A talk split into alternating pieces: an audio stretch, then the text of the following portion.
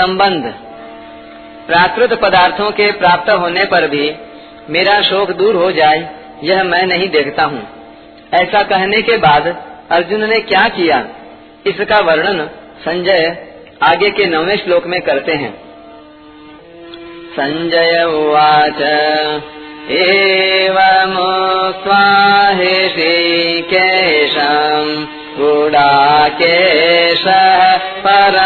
परन्तप न इति गोविन्द। मुक्त्वा बभूवः। संजय बोले, हे शत्रुतापन धृतराष्ट्र ऐसा कहकर निद्रा को जीतने वाले अर्जुन, अंतर्यामी भगवान गोविंद से मैं युद्ध नहीं करूँगा, ऐसा स्पष्ट कहकर चुप हो गए।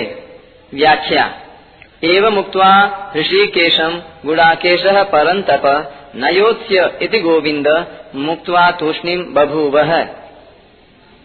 अर्जुन ने अपना और भगवान का दोनों का पक्ष सामने रखकर उन पर विचार किया तो अंत में वे इसी निर्णय पर पहुँचे कि युद्ध करने से तो अधिक से अधिक राज्य प्राप्त हो जाएगा, मान हो जाएगा, संसार में यश हो जाएगा, परंतु मेरे हृदय में जो शोक है, चिंता है, दुख है, वे दूर नहीं होंगे। अतः अर्जुन को युद्ध न करना ही ठीक मालूम दिया। यद्यपि अर्जुन भगवान की बात का आदर करते हैं और उसको मानना भी चाहते हैं, परंतु उनके भीतर युद्ध करने की बात ठीक ठीक जंच नहीं रही है। इसलिए अर्जुन अपने भीतर जंची हुई बात को ही यहाँ स्पष्ट रूप से साफ़ साफ़ कह देते हैं कि मैं युद्ध नहीं करूँगा।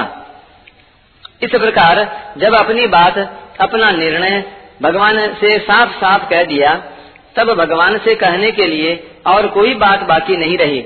अतः वे चुप हो जाते हैं।